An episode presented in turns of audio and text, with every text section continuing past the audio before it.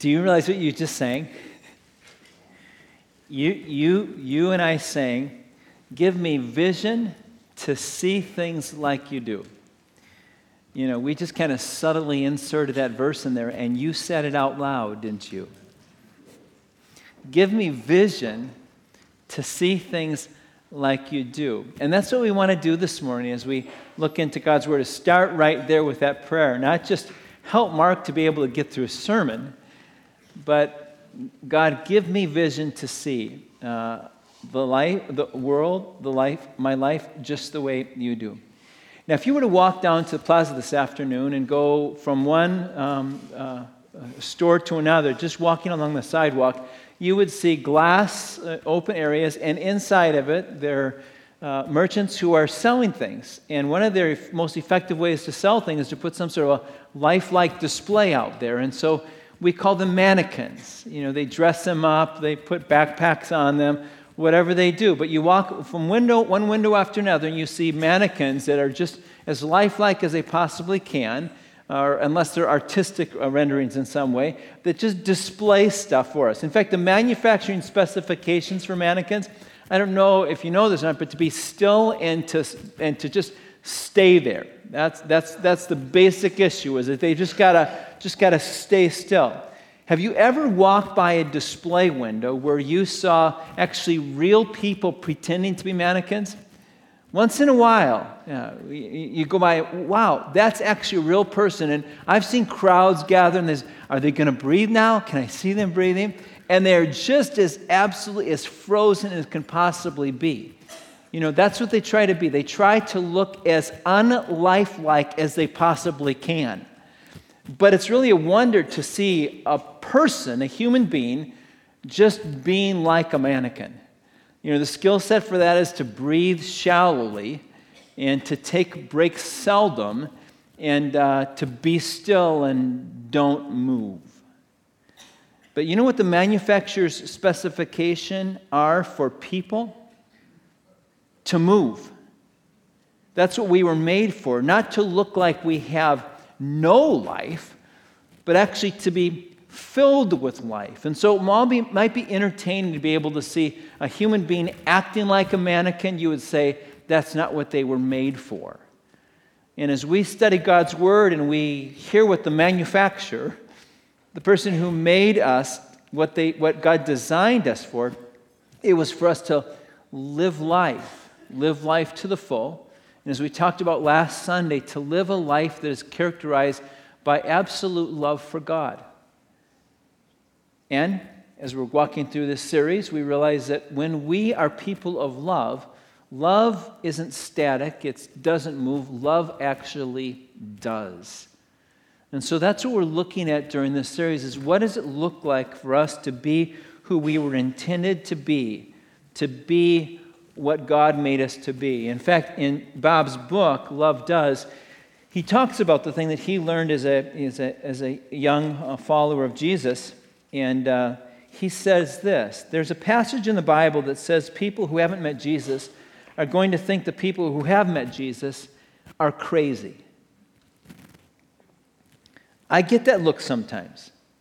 And it's usually from people who don't have a lot of creativity or haven't experienced whimsy or haven't played with BB guns or been shot once or twice. And we have to read that story about the sniper attack if you want to go further with that. But he goes on to say this the people who slowly become typical have the greatest problem wrapping their minds around a dynamic friendship with an invisible, alive God.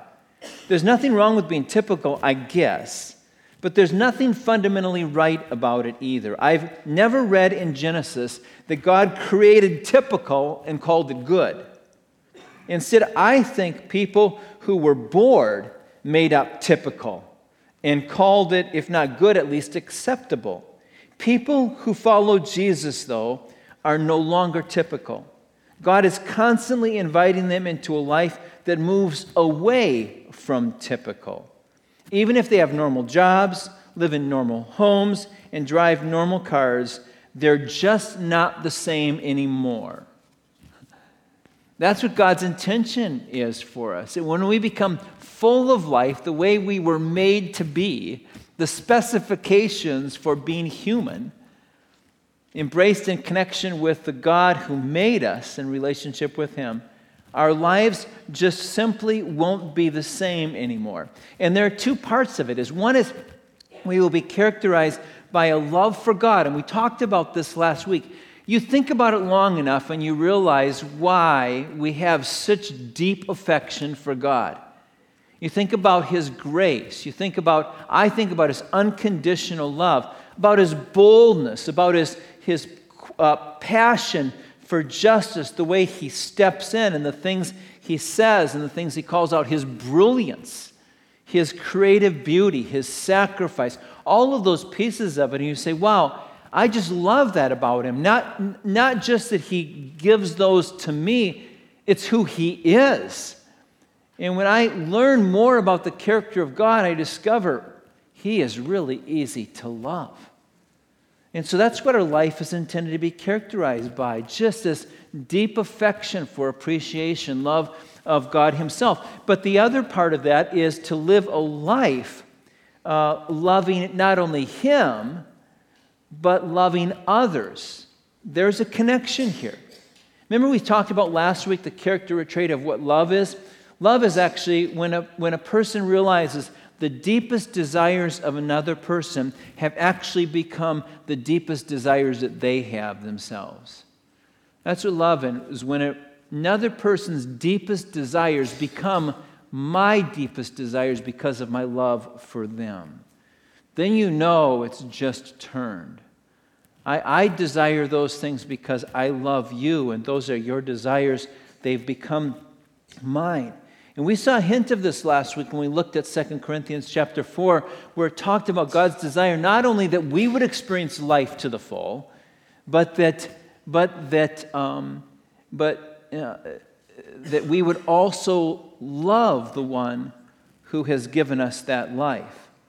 These two things are connected. You look at our vision statement, actually, and it, it is this to bring every person to life in Christ. And the two things actually are connected with each other here. I think some of us say, you know, I want to grow. I, I, I hear that oftentimes. I, it, it's true for me. I want to grow deep in my walk with the Lord. I want my faith to be vibrant and real and meaningful and significant. And um, there are two fatal mistakes we can make that, that, that prevent us from getting to that deeper relationship, the vibrancy of our faith with the Lord. And there are two mistakes two fatal mistakes can be made. And the first one is this that we somehow detach our faith from love. It's not our faith, our faith life isn't about our love for God, it's about a sense of obligation to God. Perhaps a sense of guilt, or, or maybe a little bit of fear. I, I better not mess this up. When my faith um, is detached from love and it becomes about a sense of obligation, that will kill genuine faith. That is not authentic faith. It's a fatal mistake to detach faith from a love for God Himself. But there's another fatal mistake that happens oftentimes, and that is to detach faith from the things that love does.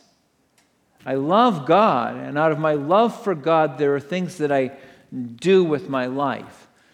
You see, it's about life in Christ and his, that's his deepest desire for you, that you would live a full, uh, significant, abundant life. That's his deepest desire for you. But it's not just life in Christ, it's love for the others that Christ loves and is concerned about as well. You see, there's an essential connection between what it means for me to experience life in Christ and for me to be a part of to bring others every person to life in Christ. The two things are actually connected to each other. Remember the greatest commandment? Someone comes to Jesus says, What's the greatest command? There are all sorts of commands. What's the greatest command? Love the Lord your God with our strength, heart, soul, mind, and strength, and to love your neighbors. I thought he asked for one. You see, you see, he couldn't answer it with just one part of that. They're connected to each other. To love the Lord your God with all your heart, soul, mind, and strength, and to love your neighbors yourself. I just asked for one, and, and Jesus, that's it. they're connected with each other. To live life in Christ is to live bringing every person to life in Christ. That's it. That's the one. And so, what does the evidence look like of us actually realizing this and living in uh, to this vision? One is we will live a life that others want to have, a life worth sharing. And that's the evidence of the Holy Spirit at work in our life, that we will live a life that others want to have. But the other part of it is, is that we will be devoted to a life making sure that others can live that very same life. Both of those things together. So, what does the evidence look like actually? Or what, what, what, does Paul talk about in the character of it? We actually see it in our text for this morning in 1 Corinthians chapter 9, beginning in verse 19. Paul talks about the second piece of it, the, or the first piece in our vision statement, to bring every person uh, to life in Christ. And listen to his passion in verse 9, beginning in, uh, in chapter 9, beginning verse 19. Though I am free and belong to no one, I have made myself a slave to everyone to win as many as possible. To the Jews, I become like a Jew to win the Jews. To those under the law, I become like one under the law. A little explanation here, though I myself am not under the law, so as to win those under the law. To those not having the law, I become like one having the law. Little explanation here, though I'm not free from God's law, but under Christ's law so as to win those not having the law. To the weak, I become weak to win the weak. I have become all things to all people, so that by all possible means I might save some. I do all of this for the sake of the gospel, that I may share in its blessings. There are several features of what Paul was talking about here. I do it. I, I, bring every person, I'm a part of bringing every person to love in Christ. The first way I do it is I do it freely, not under compulsion. It's something that Paul says, I have decided to do. I don't need to, I am free. Uh, I, I, I do this freely. You know, when something's done freely, it's actually an expression of love, or can be an expression of love, right? If it's compulsory, uh, there's no necessarily no love in it. So when God calls us to organic outreach, when God calls us to reach out to people that have yet to realize the power of a living relationship with Jesus Christ. He invites us to do it of our own volition. You know why? It's so that when we do it, we don't say, Yeah, I'm doing it because you told me to. We get to say, I'm doing it because I love you, God. When it's done freely, there's a power of it being an expression of love. And that's what God invites us into. There's an opportunity to be able to say with our witness to God, I really love you. And you see different parts of this. It's not that it, it freely doesn't mean comfortably, freely doesn't mean without hardship, freely doesn't mean that it's easy. In fact, we go back to 2 Corinthians chapter 4 and we see the list of character traits of Paul's life. And he says, I've been hard pressed, I've been perplexed. I've been persecuted. I've been struck down. But guess what? He has been all of those things freely. Freely perplexed. Freely struck down. Freely hard pressed. You know, there's a power in expression of love that comes from more than one's lips, but from the sacrifice that characterizes the display of love, right?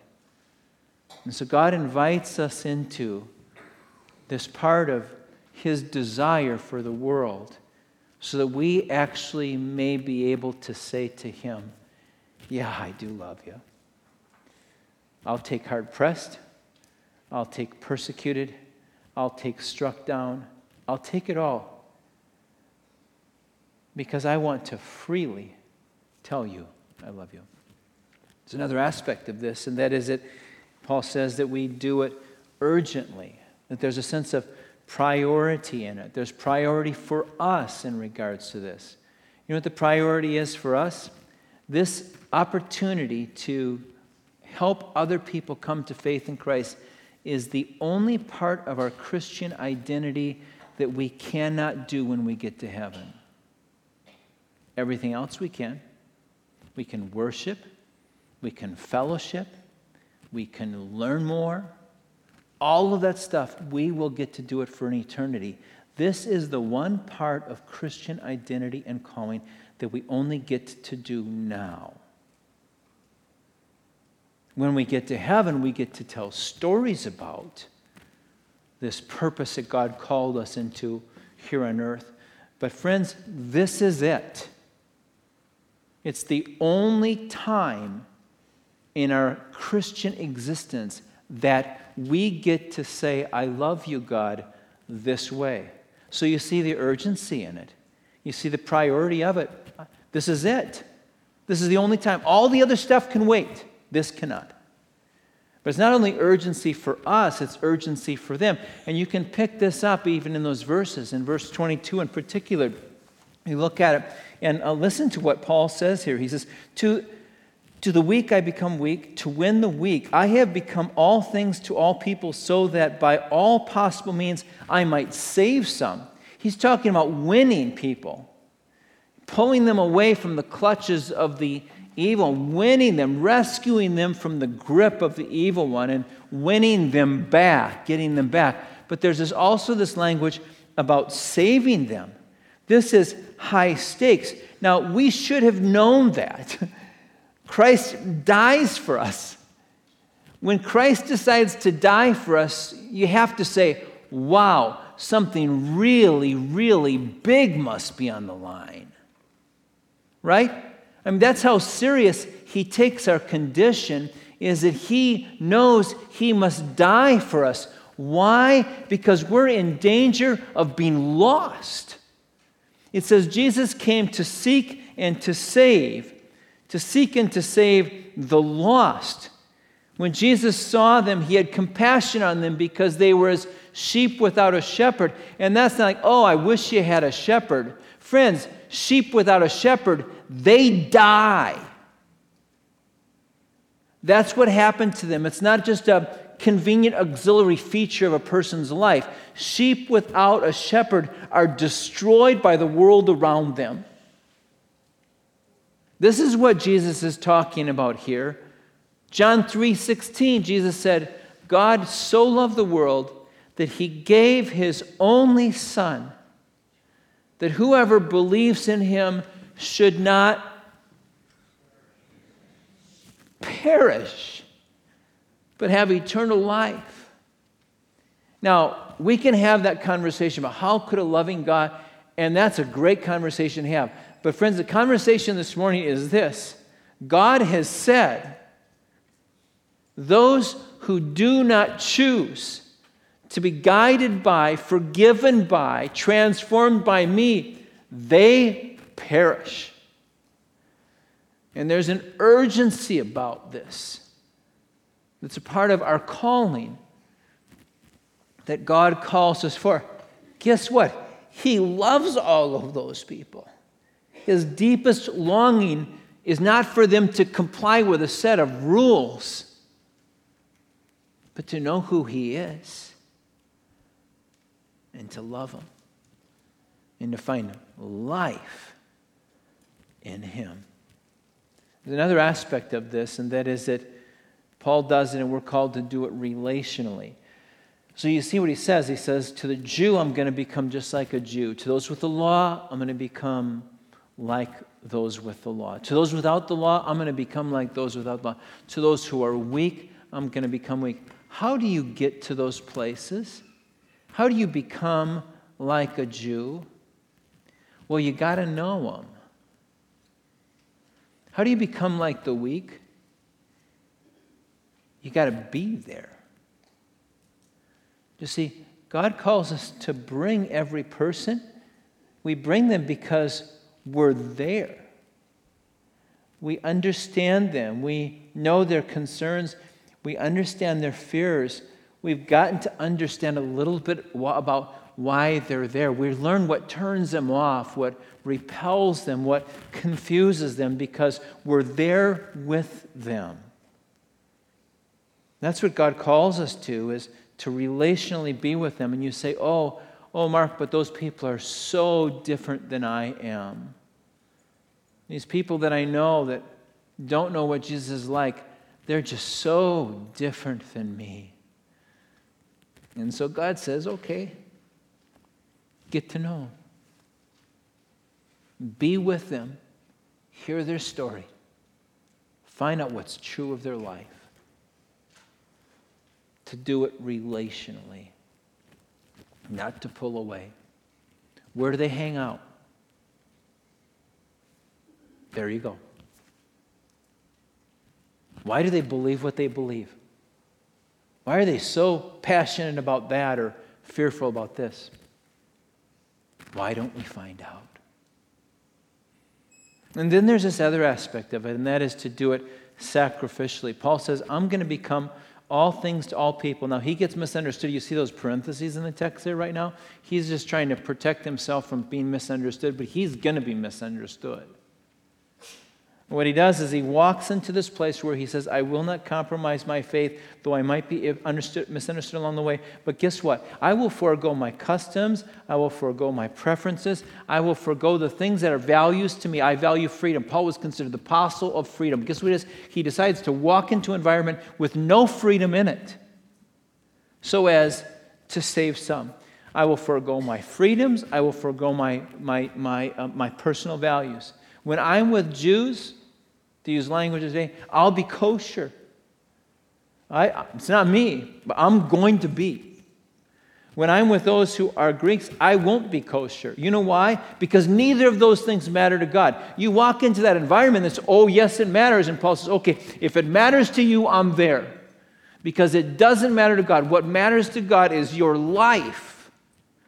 And that you understand the reality of the grace and the goodness in the compassion and the transforming power of Jesus Christ. I'll let everything else go. I'll change everything. Move out the furniture, whatever it takes. Because, because this matters so much. And he says, I'll do it in order that some might be saved. Now, here's one of the challenges that we have in the church um, in the United States today. It's one of the only places in the world where the church is really struggling to grow.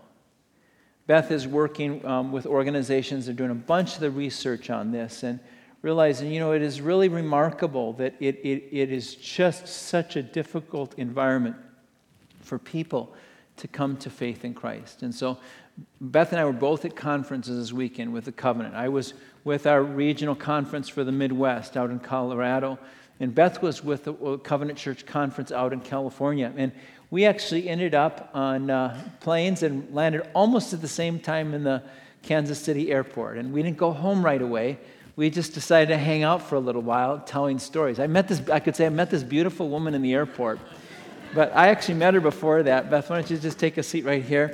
And um, she was just telling me some of the things that happened over the last uh, couple of days. And we, if we could just duplicate that conversation without the coffee, uh, yeah, we should just get a couple of cups of coffee and just kind of duplicate the whole thing. But Beth, before you tell, tell your story about the person you had a conversation with, that I want all of us to hear, because it's a story of a church that really does it really well. What do you think the challenges are for us? What are the things that the church needs to know along, along these lines? So I, um, first of all, I've been ill, so I've got my hot water up here to just kind of help my voice. And she's got a tattoo on her right hand there. Tattoo. So you know that covenant is divided into geographic regions called conferences. And every spring, all those conferences get together and at a conference. So conferences have a conference. And so Mark was in Colorado at the Midwest Conference with pastors from this five state area. And I was in California uh, with Pacific Southwest pastors, and we all got tattooed. And I, it's not permanent, thank the Lord. Uh, but it's kind of fun. It says we get to. So we get to hmm. serve the Lord, we get to do ministry, and we get to reach the unchurched. So, my dissertation research, I am studying um, churches that are effective in reaching and retaining unchurched millennials. So I'm just looking at churches that are doing evangelism well, they're fruitful. I'm trying to find out what those patterns are. So, um, some of the things I'm learning about churches that are doing it right, I think that would be helpful because it'll show you some of the challenges. But um, churches just have unchurched people on their radar. They're inviting, they're welcoming, they're trying to make their churches irresistible to the unchurched in every single experience. They're also highly relational. Everything's about relationships. And when I do my interviewing, I hear the same things that I'm reading about unchurched people. The relationships really matter. Um, they are praying once a week as a church, regularly, consistently, for unchurched people, for their spiritual status, that it would change, that they would be transformed. Um, they are making sacrifices, personal sacrifices, to have time, to give resources, to make their churches um, uh, more a place where the unchurched would feel at home. And um, their pastors are building relationships with non Christians for the purpose of sharing Christ. And people are following their pastors. Pastors are hearing consistently stories from their congregations, from their attendees, of people having spiritual conversations with the unchurched. So it just, it just becomes part of the DNA of these churches. And um, also I've heard the word home a lot in my research and in my, not just reading, but in my interviewing, is people will say, the church, it's, it's just a home for me. It just feels like a home. And then here's the last thing I want to say, especially about younger unchurched people. They are looking for a place to contribute. So churches that are serving the poor, they're joining churches doing those kinds of things. And churches that are developing young people in leadership. They're mentoring them and they're providing leadership opportunities, are finding um, that they're poised well to reach especially that younger unchurched group. And it's not that people who are unchurched or, you know, they're, it's not that they don't have a spiritual desires or even oh, no. aspects of their life. Yeah, let me share that with you too. So, when they were asked about their um, What's your attitude towards church? Let's talk about that for a minute. 66 were fa- 66% of unchurched people, these are only unchurched people responding, are favorable towards church. And we often think, right, that unchurched people don't like the church. Um, only 15% express interest in attending a church, but they're open. 66% say they are spiritual people, 65% still consider themselves Christians, so culturally they're Christians. 58% say they pray to God during a typical week. 60% say their religious faith is very important to them. 50% of unchurched people claim to be actively seeking something better spiritually. And 40% of younger unchurched adults talk about faith matters typically uh, within a typical week with friends and family. And I ask, okay, where is that happening? In their close relationships. They're talking about faith. Do we have those close relationships with unchurched people so they can be talking to us about faith?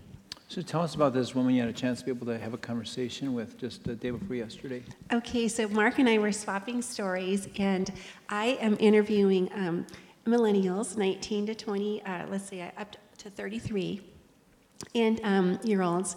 And of course, you know, I'm up late at night because that's when they're free. So I was talking to I'm Jessica. Not. Yeah. so I'm talking to the pastors of these churches really early in the morning so that they can give me an hour. And then I'm staying up really late uh, for these uh, young adults who, and they're young adults coming to faith in Christ at covenant churches from unchurched backgrounds. So that's what I'm focusing on.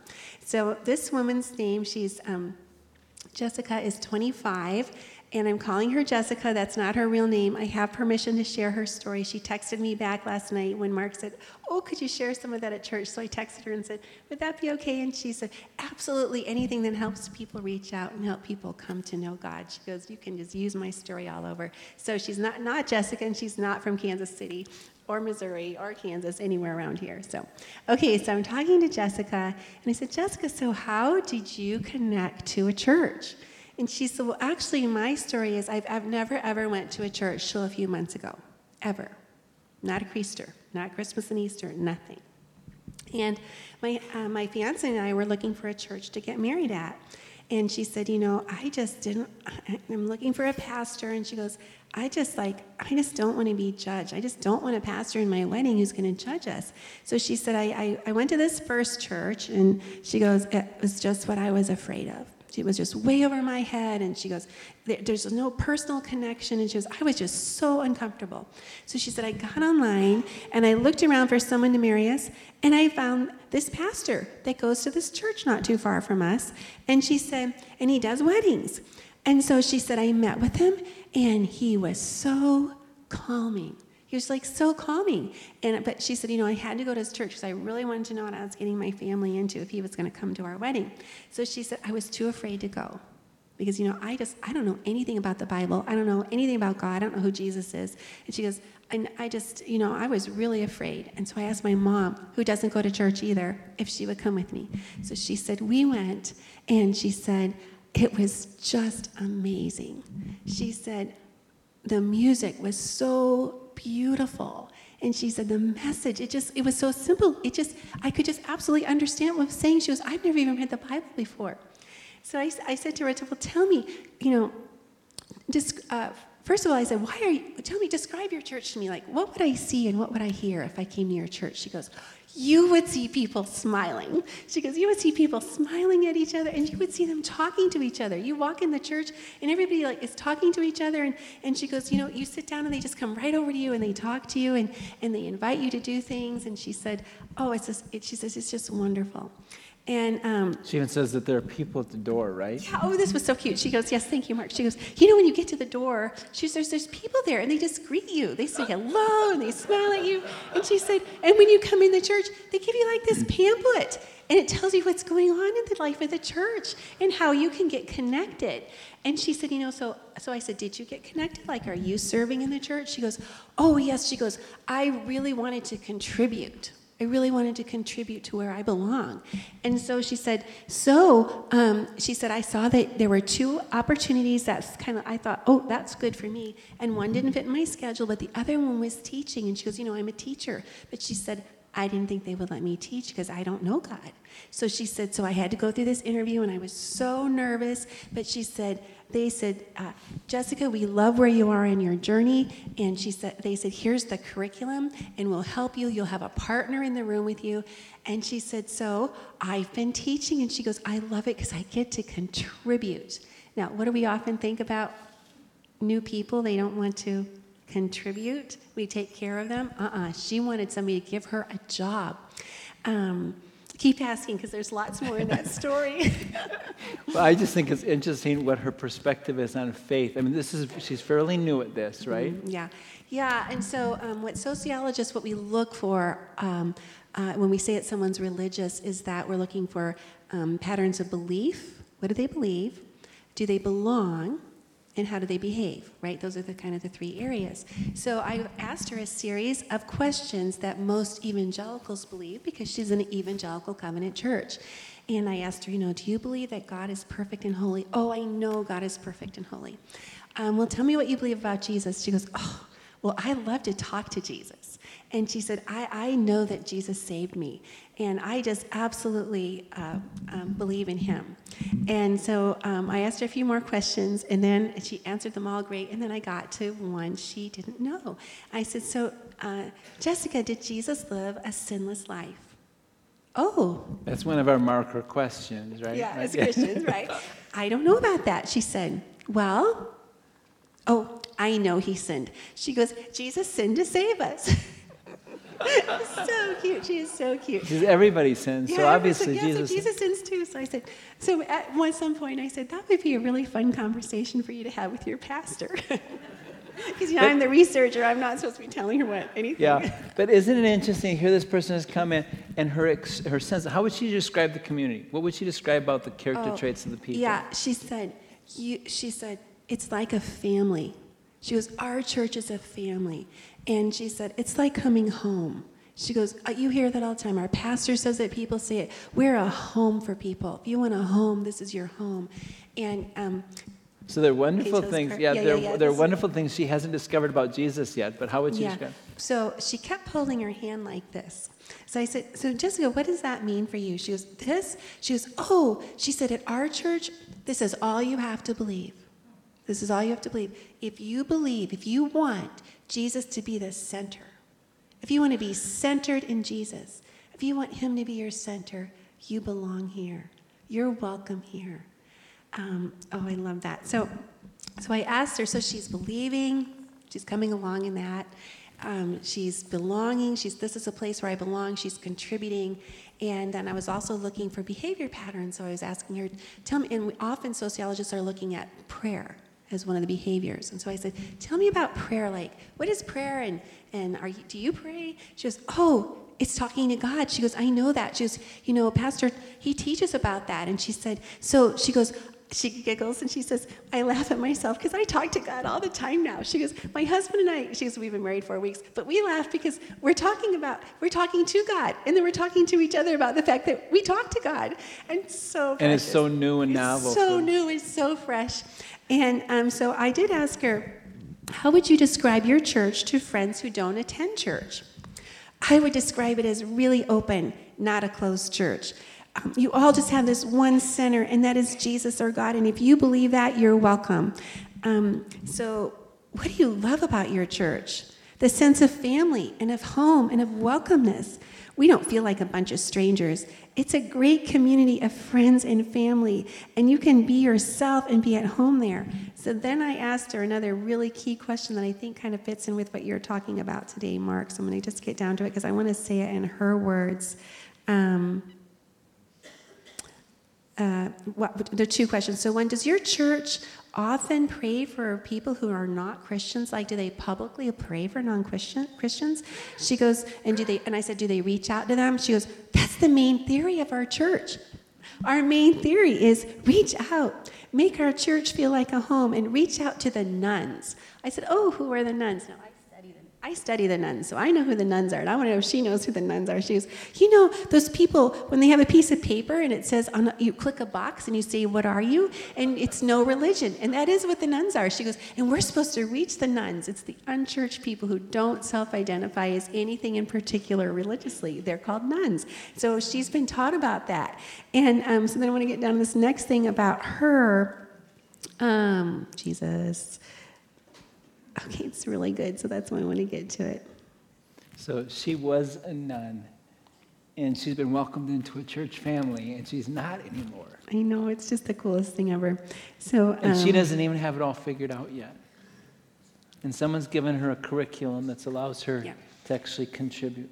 So I asked her, "Are you um, helping anyone who's not churched either um, come to church or to have a personal relationship with Jesus?" Now she's been coming for about three months. So I'm looking for multiplication, right? I'm looking for are we reproducing disciples that make disciples? And she says, "Oh yeah." She goes, "No." She says, "I'm really careful because I don't want to do what I was afraid of." I don't want to push anything down anybody's throat. But she goes, But yes, I'm talking about what God is doing in my life. And so then I said, Are you bringing anyone to your church that's unchurched? She goes, Oh, yeah. She goes, I'm bringing my husband. And she goes, And I'm bringing my mom. And she goes, Now my dad is coming. And she goes, Oh, my aunt came and she just loved it. So she goes, Our whole family is coming. And I said, Do they have anything for like millennials, like for your age group? She goes, Yes, they have a group for us on, on the middle of the week. She goes, You know, everybody needs to get together in the middle of the week. You know that. And she said, And, and they have a Sunday night service for people my age. She goes, But I'm not coming because my family is coming with me on Sunday mornings. She's been married four weeks now. So, So there's a lot more you could hear about this story. Just wonderful and fresh to be able to hear these kinds of things and to be churches. And I, I just heard that story and I says, you know, we can do that. There's so much about who we are that we could actually be that place. And, and they don't need sophistication. They, they just need to know that there's a sense of, come on, uh, we love you and we care about you. You know, this has happened before.